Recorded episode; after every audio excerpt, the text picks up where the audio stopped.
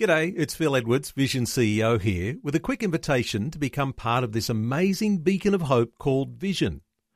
Together we can put our love into action to help people of all kinds build or rebuild their lives on the truth of God. Please consider the part you can play during our upcoming Visionathon appeal, remembering that it's your support that makes Vision possible, including this podcast. Life, culture, and current events from a biblical perspective. 2020 on Vision. So, in some sense, continuing our conversation about mandatory vaccinations, and you may have caught some of the latest headlines that Virgin is following Qantas in making COVID 19 vaccinations mandatory. Well, it seems important for frontline workers in hospitals and aged care to be required to have vaccinations. Uh, but now, of course, school teachers are also being required to have vaccination. Well, it appears to be the case that both federal and state governments are turning a blind eye to business taking responsibility for what they think will be a good and profitable business model. But there may be deeper issues at stake in the push for mandatory vaccinations. There is a high level criticism of our Australian authorities who appear to be trying to achieve a goal of full vaccination by scaring and threatening citizens. The idea of mandatory vaccinations is becoming accepted across Australia as the Prime Minister warns to anticipate more restrictions. Well, our special guest today says this potentially means that the unvaccinated may no longer have unrestricted access to travel or may not be allowed to attend football matches, concerts, festivals, and even your favourite restaurant. Now that business has this intrusive power, what does that mean for the ongoing stability of Australia? Well, our special guest today is Gabriel A. Moens, an expert in constitutional law. He says in assessing the constitutionality of mandatory vaccination orders, our leaders should consider that the Australian Constitution's purpose is the establishment of a system of checks and balances capable of restricting arbitrary government and ensuring the realisation of the rule of law. So, are the latest moments, movements overstepping the bounds of what protects us all as Australians? Are the latest moves to make vaccination mandatory outside of our Constitution's legal institutional framework? Well, Gabriel A. Moens is Emeritus Professor of Law at the University of Queensland and served as Pro Vice Chancellor and Dean of Law at Murdoch University. He is the co author of a seminal work called The Constitution of the Commonwealth of Australia Annotated. He's also published a novel about the origins of the COVID 19 virus called A Twisted Choice. Uh, Gabriel, we've had you in before and talking about issues to do with the law. Uh, this one is very, very significant because it affects every single person listening to our conversation today those who've been vaccinated and those who haven't. Uh, you've been giving a lot of attention and thought to these things and writing articles about how this sort of thing affects uh, every individual because it goes from the top right down to the grassroots, doesn't it? Uh, yes, I have written uh, quite a number of articles about vaccination. I, uh, most of the articles were written with my colleague Augusto Zimmermann, uh, who is a professor in Perth in Western Australia. And in fact, we have written a very long piece uh, 30 pages on the constitutionality of a vaccination in Australia, and it will be published in October in Quadrant in the magazine. So people will have an opportunity to read it. But we have written uh, shorter pieces which were published in uh, The Spectator and in Quadrant Online. Now, your introduction, Neil, was excessively long. But then again, I often have a long introduction. but, but then, then, again, it was a, a, very important issue that we are talking about. Uh, yeah, we are talking not just about uh, constitutional issues, but we are also talking about the way in which a vaccination is perceived by people. So there is a little bit of psychology and common sense and practicality that is involved in the discussion that we are going to have. And does that come down to Gabriel the idea that uh, that governments are changing their minds, changing directions, and uh, as people will remind us, there is no rule book because we haven't been this way before, or at least not in this sense. Uh, but uh, but because they're changing their mind, changing direction, and creating some level of instability, is this uh, where we might be thinking about what it is that holds us all together? Well, we are obviously not learning from the past. You know, that there was a major uh, pandemic, as you well know, in uh, 1919, and it lasted for something like two years, you know. And in fact, the pandemics have happened as long as people have been on this planet. However, uh, vaccines have only been around for about 250 years. You may not know this, but Marie Antoinette, who was the Queen of France, uh, towards the end of uh, the 18th century. She is the one who lost her head, as you well know. She actually encouraged the king, uh, Philip uh, Louis, as I should rather say, the 16th, to be inoculated against uh, smallpox. And smallpox in those days was known as the speckled monster. You know, obviously in those days uh, the vaccine was a very much experien- experimental, very much like the COVID vaccine today, but it seemed to work, you know. And of course, since the end of the 18th century, uh, we have uh, a vaccine industry, and of course, it has brought us uh, today to the COVID uh, vaccine industry, which seems to be with us for a long time.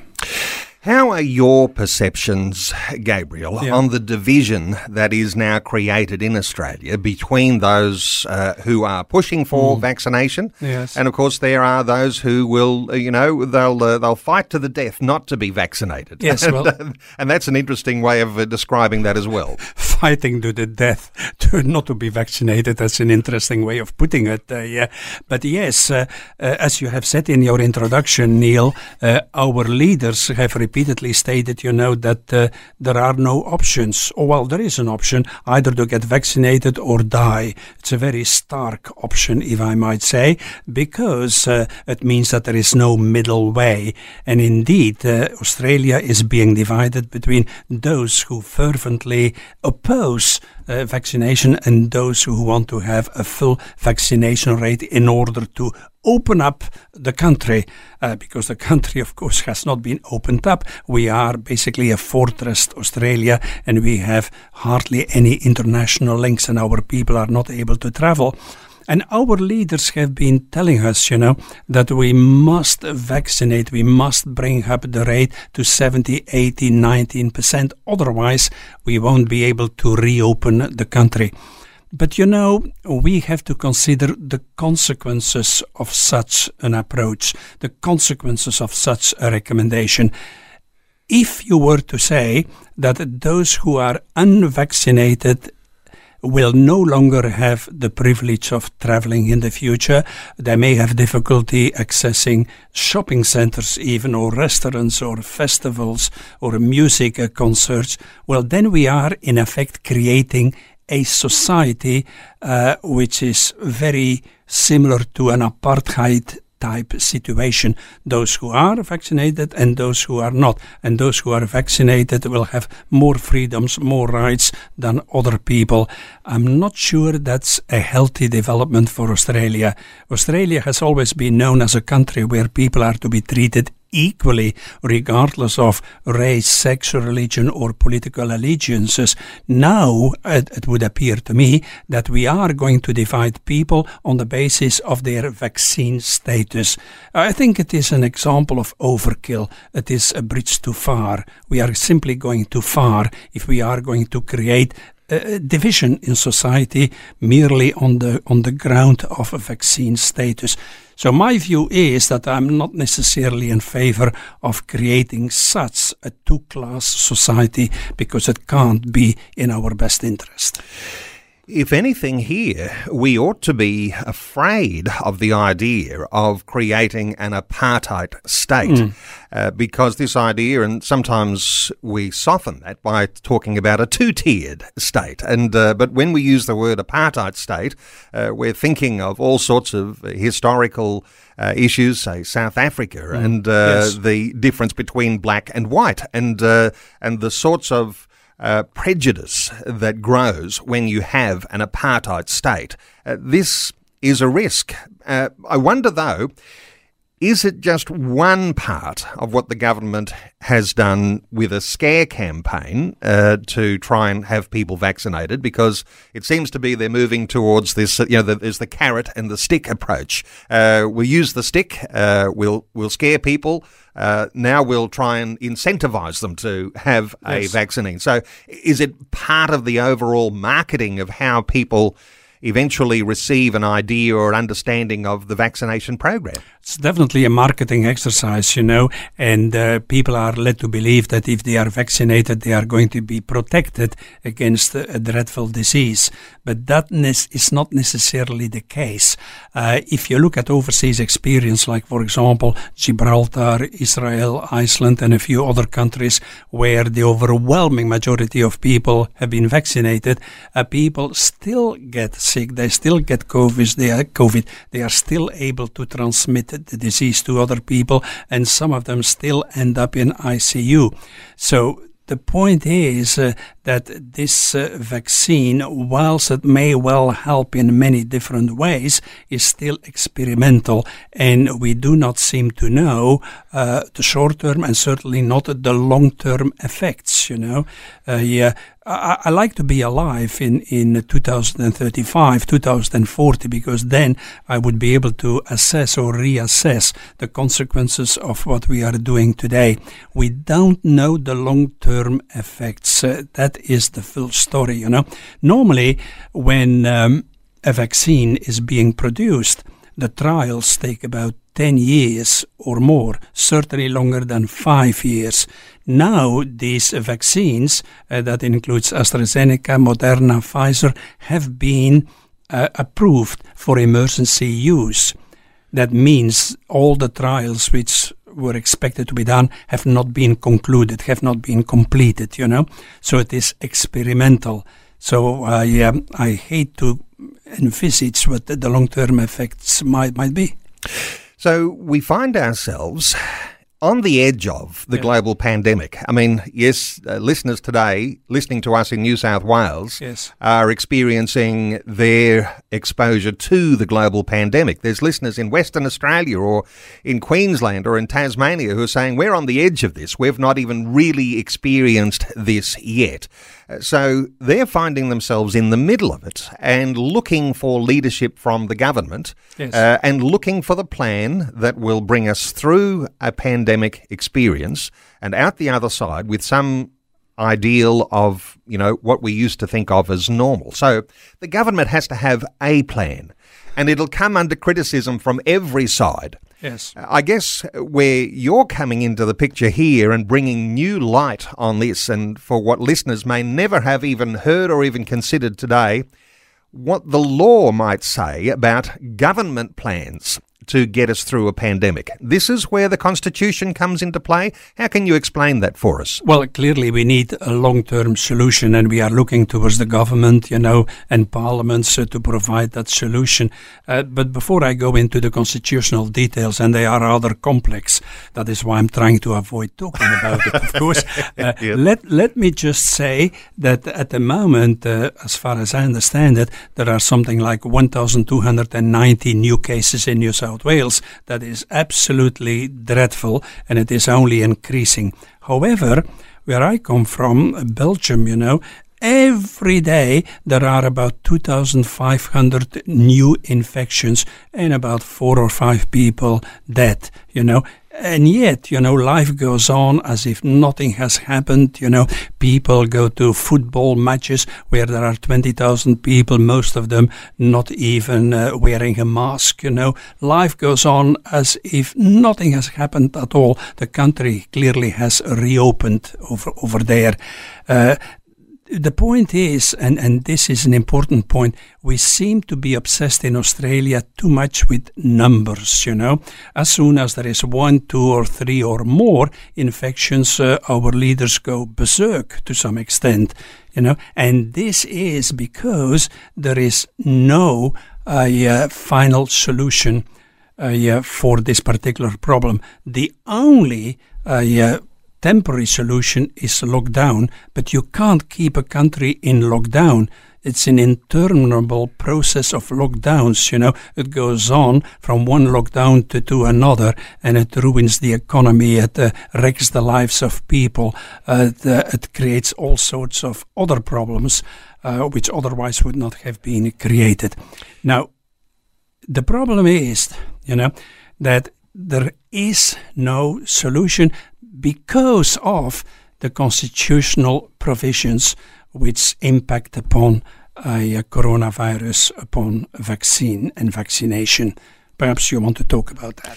Uh, well, let's talk about vaccination yeah. along the lines of the mandatory, mandatory vaccination, because I think this is where the challenge is, because while it appears to be, the government seems to understand, this is federal and state governments seem to understand mm. that they're not allowed to legislate here. And so they've handballed the responsibility to the business community. And so yes. uh, in my introduction, where I was talking about Virgin uh, following yes. Qantas, yes. the idea that, uh, you know, if you want to serve on one of these aeroplanes, you've got to have a vaccination. Uh, school teachers are going to come under that. Uh, truck drivers uh, doing interstate deliveries, they're already under this pressure as well. And the government mm. seems to have given business, it said, go for it, uh, make your own rules here. And that's that's where the issue is. Yes, uh, governments have effectively delegated the task of vaccination to big business and small businesses. You know, uh, businesses are able to require their employees to be vaccinated, and it may well be part of the employment contract between an employee on the one hand and the corporation or the employer on the other. And this is because uh, governments and parliaments, from a constitutional point of view, are not allowed to uh, yeah, compulsorily vaccinate the people because uh, yeah, if a person wants to be vaccinated, we have to obtain his or her consent. Now, if you would like to know where this comes from, from a constitutional point of view, it actually comes from uh, section 51, uh, paragraph 22a of the Australian Constitution. Now, uh, Section 51, paragraph 22a, uh, was a provision that was incorporated in the Constitution in 1960, in 1946, after uh, the, the Second World War. And basically, it enables the federal parliament to make laws with respect to pharmaceutical benefits and medical and dental services. But here it comes and I quote, but not so as to authorize any form of civil conscription.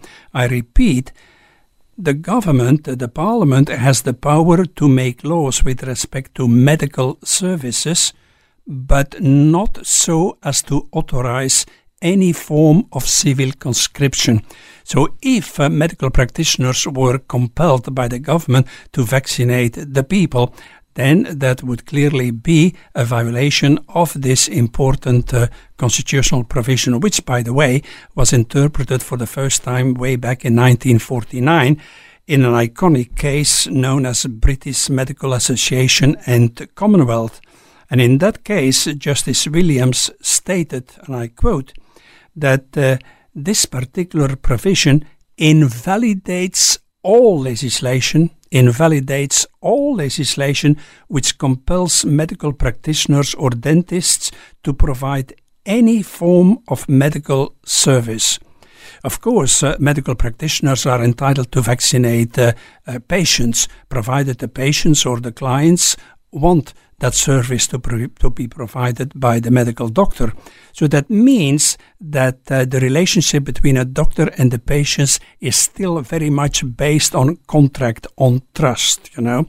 And it follows therefrom that one could say that there is an implied constitutional rule according to which people have a right not to be vaccinated because it depends very much upon the relationship you know, of trust between medical practitioners and the patients.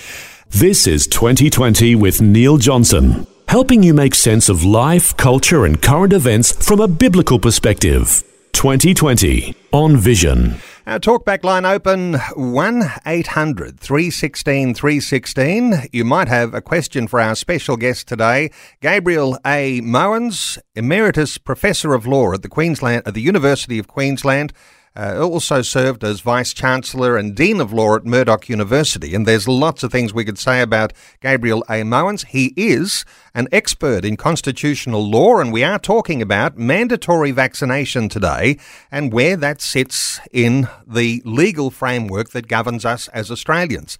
Taking calls on 1 800 316 316. You can also leave a question on our Facebook post today.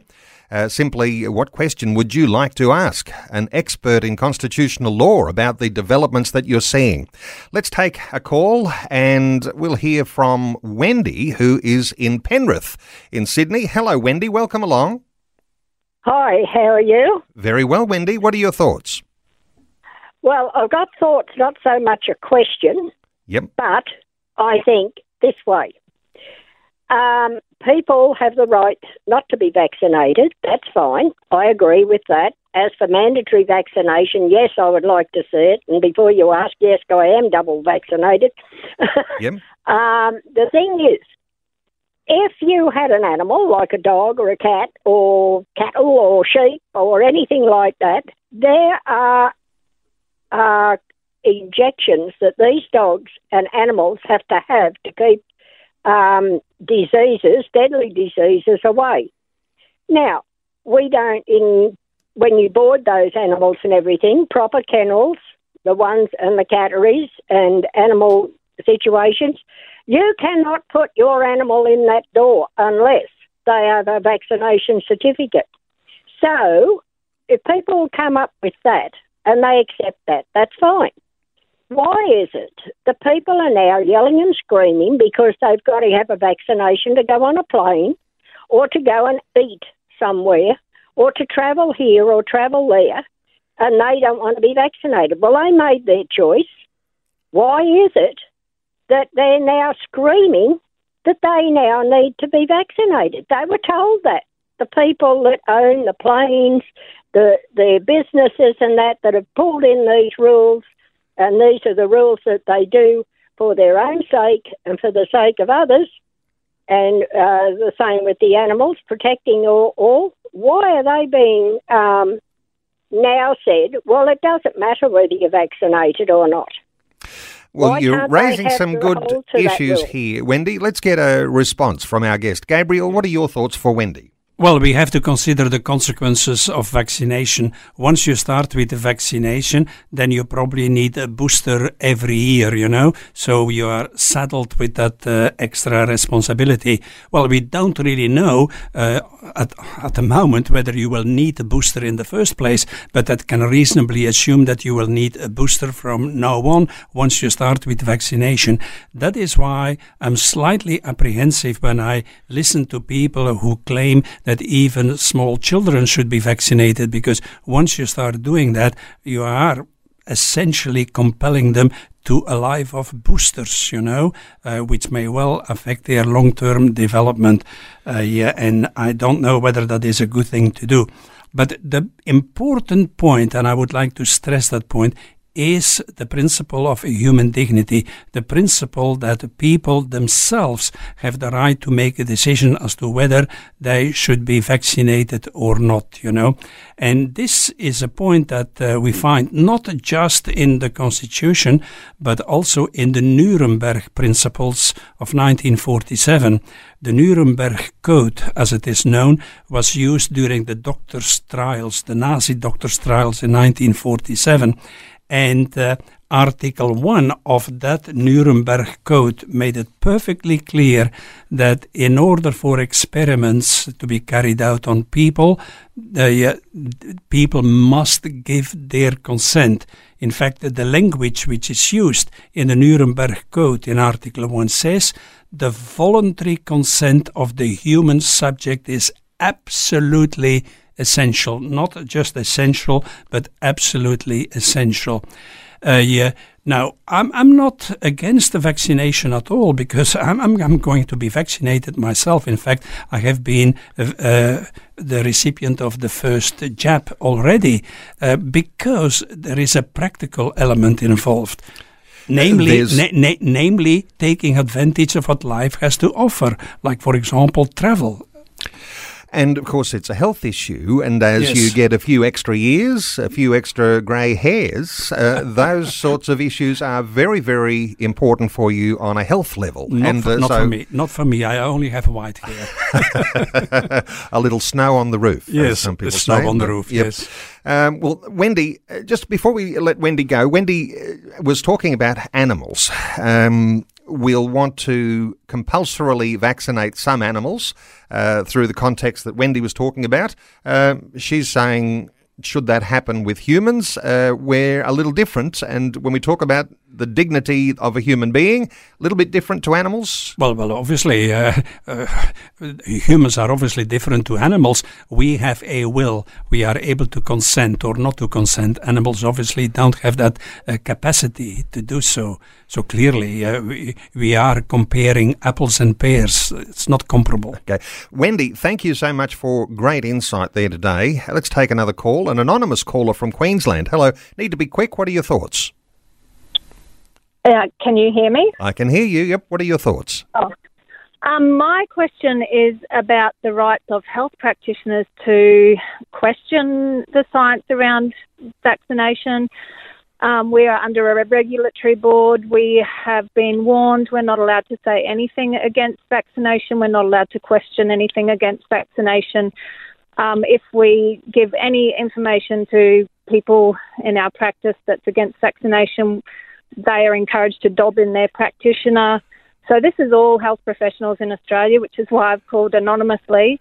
Yep. But us health professionals, we'd like to be able to look in a balanced way at the science. So my question is about the rights of health pra- practitioners. Okay, not we're about to go to news. Issue. I'll need to get a very quick insight here from Gabriel. Uh, clearly, a doctor, uh, a health practitioner, mm. saying we're bound not to speak out? Well, obviously, that's a very important question. We might come back uh, to it uh, later on today. It is an issue of free speech as well as health.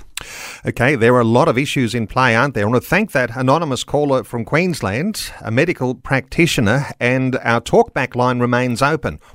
Uh, Gabriel, just before we take another call, uh, just before the news, a, a, listener called in, and uh, they're clearly a medical practitioner feeling as though they are silenced in speaking up. So there is a government narrative or a health narrative in Australia. Some doctors will clearly feel as though they are being restricted. You said it's like a freedom of speech issue. How does this fit in with this whole uh, issue of mandatory vaccinations and toeing the party line or the government line? Yes. Uh, freedom of speech, in my view, is a victim of the pandemic, you know. And indeed, as you said in your introduction, governments are encouraging uh, health workers not to criticize vaccine and the distribution of vaccines. Um, so free speech uh, is really part of our legal culture. It is not constitutionally protected, but because it is not constitutionally protected, uh, yeah, we can violate it with impunity, of, of course, you know. Uh, yeah, that is, uh, the government uh, can make decisions which impact upon freedom of speech without being accused of violating freedom of speech. Uh, there is only political free speech which is protected by the Constitution, and this is because Australia is deemed to be a representative democracy. We are represented in Parliament by people who are elected by us, and therefore, in order to have a representative democracy, we need political free speech. But political free speech is different from commercial free speech or free speech in general. Uh, now, at the risk of taking us down another rabbit hole Yes. on the side, uh, when we talk about political free speech, and there will be people who are medical practitioners perhaps listening to us today saying, I agree with that person who called in beforehand, and uh, free speech here. I'm hearing you say that our politicians need to be the ones who are taking up the cause of those who may be feeling disadvantaged right now. Yes. And uh, maybe a, a quick response, if there can be one on this, but when we think of the federal government and we have a uh, non elected, uh, what we'd call a national cabinet made up of the premiers of Australia. It has seemed to me all along, and I've spoken to uh, other uh, colleagues of yours even, uh, the idea that somehow or other the Labor Party, who is the elected opposition of Australia have been left out of a lot of the things that have been going on in the unelected body that's been calling all the shots. Is there an issue here that our elected politicians, even though they be in opposition, seem to not have the same sort of voice that we hope they would? But uh, I'm not sure whether this is correct uh, because the idea of a national cabinet is uh, to combine uh, all the resources that we have in Australia and to invite not only government members but also opposition members to work together to try to uh, face down the, the pandemic. Uh, that is the idea of a national cabinet. And by the way, the national cabinet idea is not something that you find in the constitution. It is something that was dreamt up by our prime minister. Um, and, and therefore, many, if not all, of the decisions with regard to the pandemic are taken by uh, the national cabinet. And of course, as a consequence, there are all sorts of conspiracy theories uh, that uh, have come up in the meantime, you know, whether and if so, to what extent the prime minister is influenced by the labor opposition on the national cabinet and, and whether he should have a, a f- more firmer approach in order to repel any attacks on his uh, integrity. Taking calls 1 800 316 316. Let's hear from John in Brisbane. Hello, John. Welcome. Yeah, hello. Can you hear me? Yes, I can. What are your thoughts, John? Oh, just a couple of things. I want to talk about the um the vaccine part, vaccines, but I mean, first of all, I want to say like our politicians, mate. I don't think any of them are safe. Don't be fooled if you think they're Christians. They're not safe, mate. They don't act like it. Okay. Um, yep, yep. And and look, you make a good point there because uh, the Prime Minister is a Christian and uh, very public with his faith. Uh, there are other Christians who are a part of the Parliament, um, but, uh, you know, but they're just one amongst many. So, uh, yep, is that your point, John? But did you ever hear about here these politicians ever talk about salvation through Jesus Christ alone? They're just going to make God of the church. But that's not really what I want to talk about. I just want to highlight that point. Um, I think it's pretty obvious we're going to have to have these vaccines every year.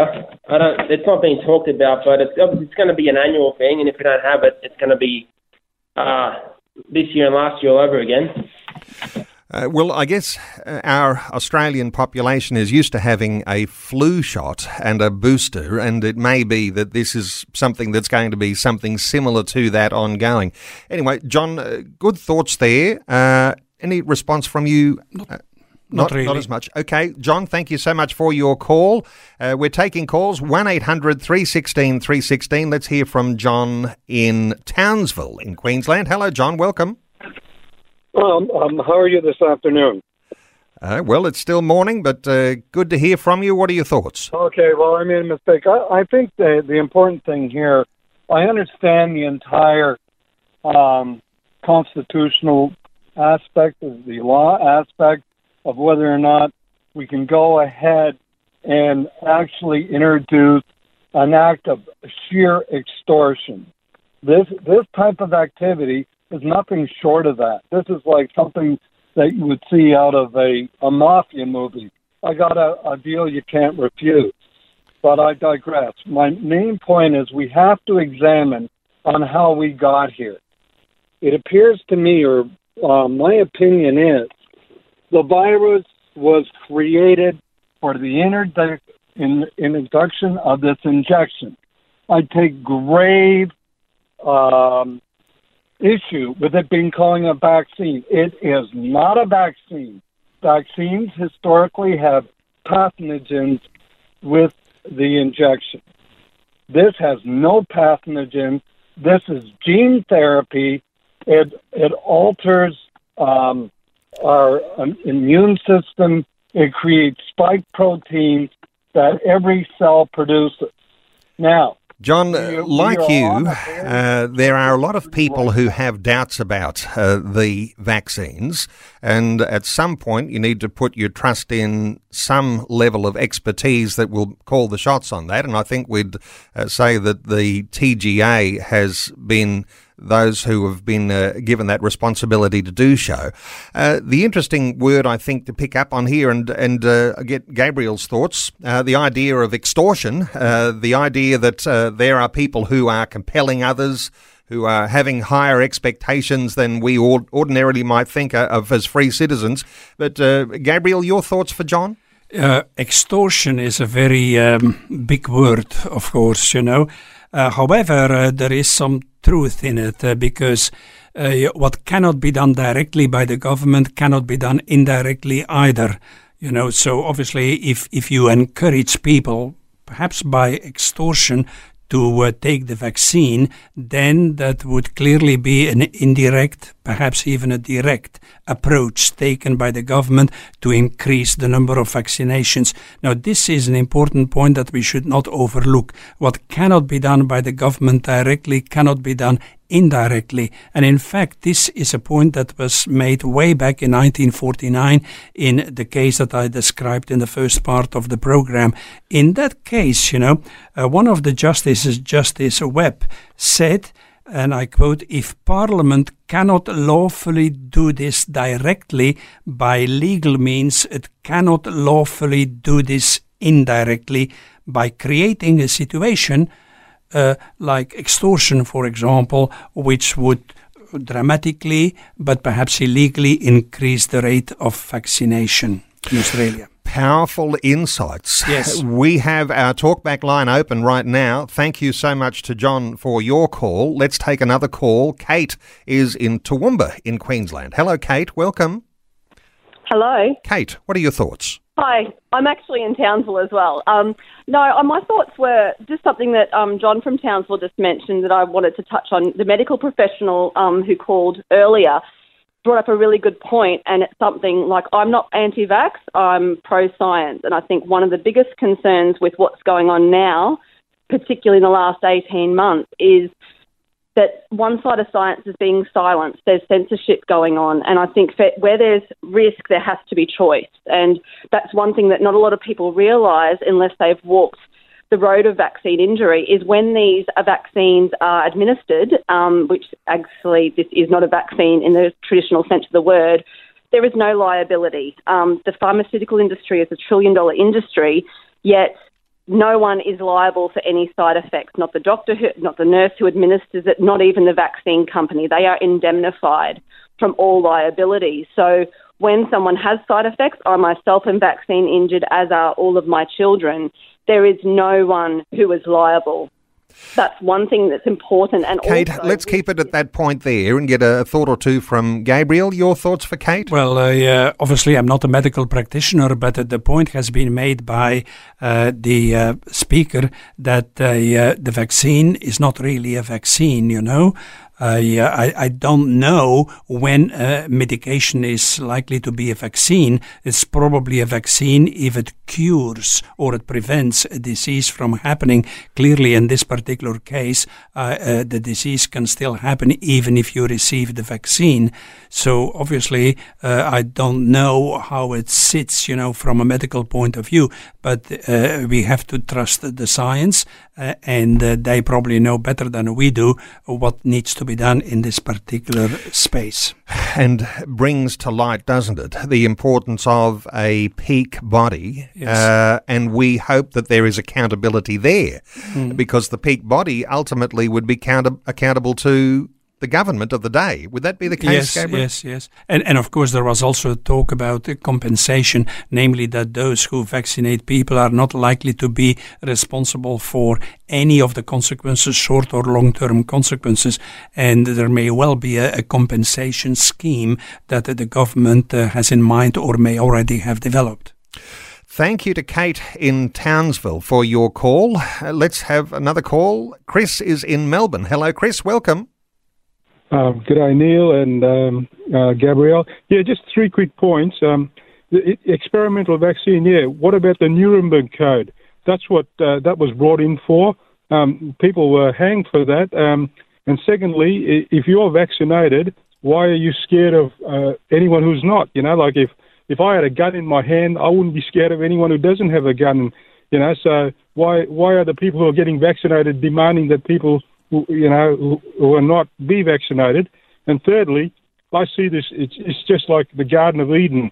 These vaccine passports where Satan is just you know, holding out that forbidden fruit sort of stuff. You know, they're just three quick points here. Uh, Chris, uh, I'll get a response well, from Gabriel. Well, they are very important points, you know. Uh, the Nuremberg uh, Code was developed uh, way back in 1947, and as I said before, it very much requires the consent of uh, the patient yeah, if experiments were to take place on them and that is an important code. However, it has been argued by some people, uh, in fact by AAP Check, fact check that uh, the Nuremberg Code is not applicable at all to the COVID uh, situation because the Nuremberg Code was only applicable to experimental uh, medicine or, or, or, practice. And the claim has been made that therefore it is not applicable to COVID 19 uh, situations. However, in my view, the Nuremberg Code may still be relevant simply because the vaccine is indeed still experimental and therefore it would still come, in my view, under the Nuremberg Code of 1947. But of course, since 1947, we have gone a long way and another code has been developed by an international body of doctors. But the basic idea that uh, we always need the consent of a patient in order for experiments to take place is uh, a principle that is steadfast. Chris in Melbourne, thank you so much for your call. We'll try and get uh, as many calls in these few minutes as we can. Darren is in Underwood in Queensland. Hello, Darren.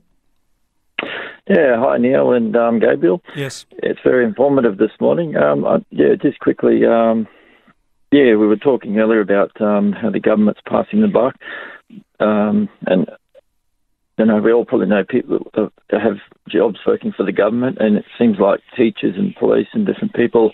Um, I don't know whether they have a choice or not, but um, most of them have to be vaccinated, and um, okay, the businesses are now trying to uh, take that responsibility and um, have their staff um, vaccinated.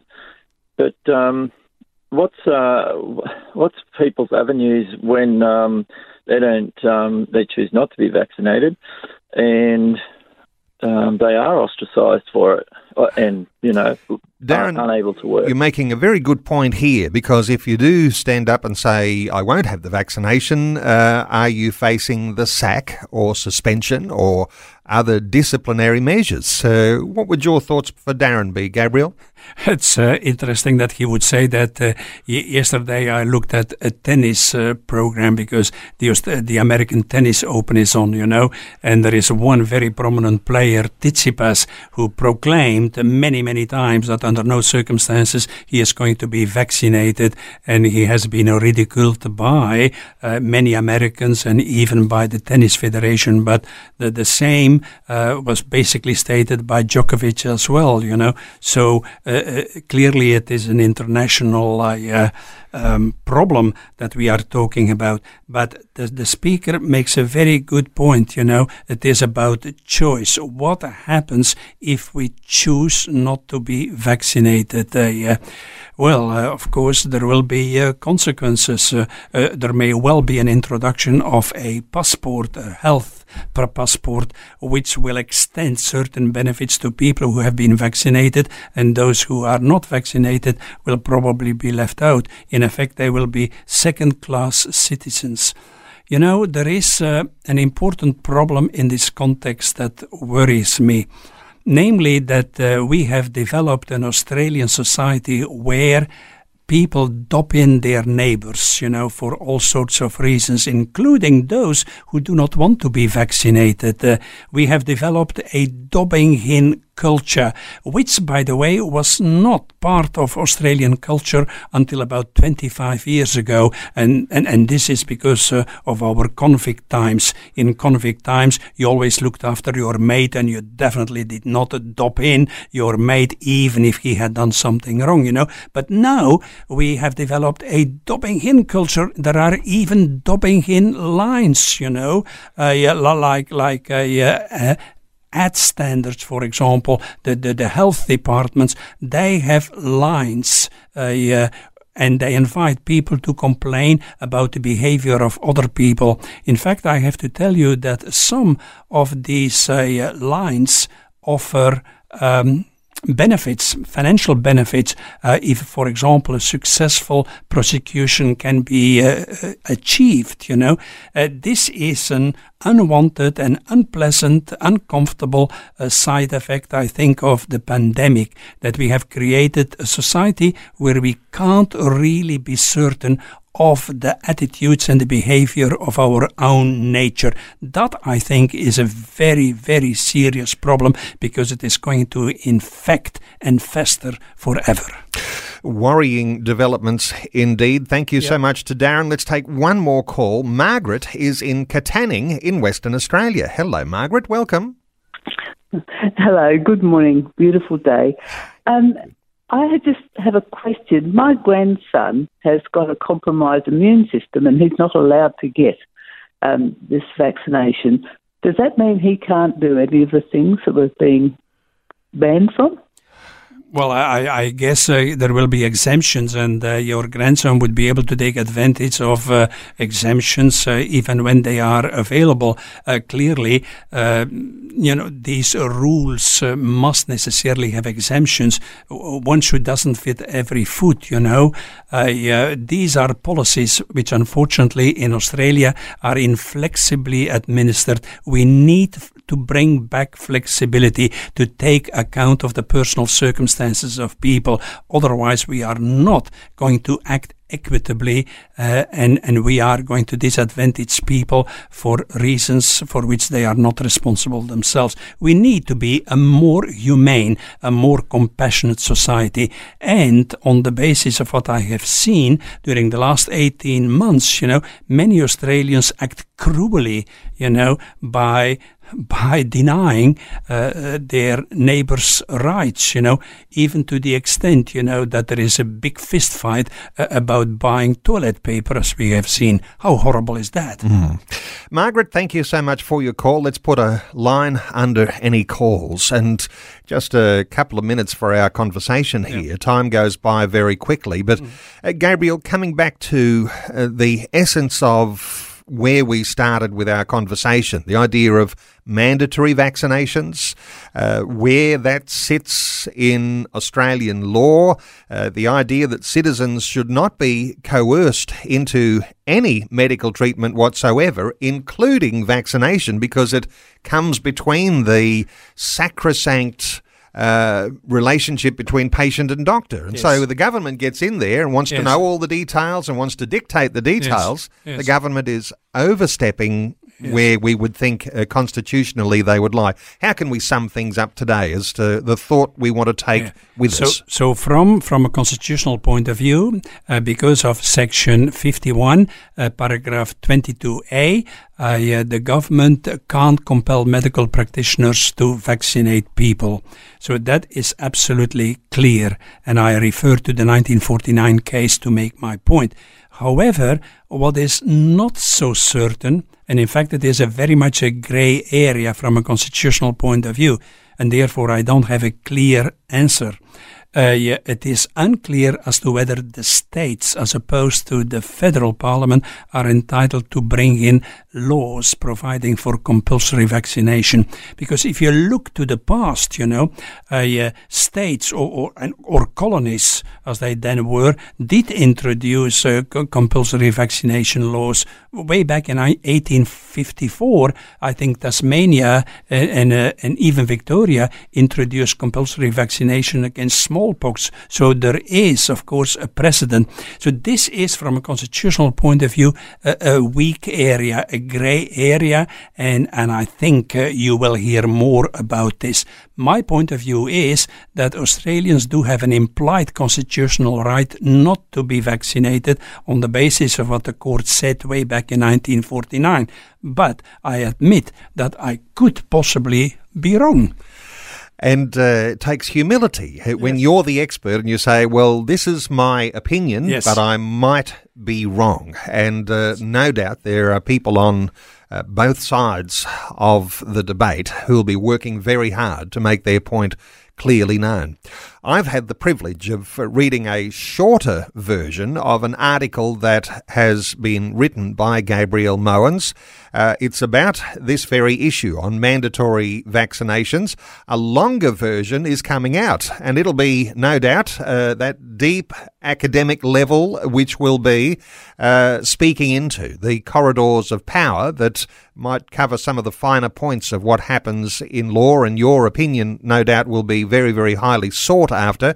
Um, Gabriel, uh, there's a couple of things to mention. Uh, Quadrant Online, where listeners today can find a, uh, a version of the, the, shorter version of the conversation we're talking about today.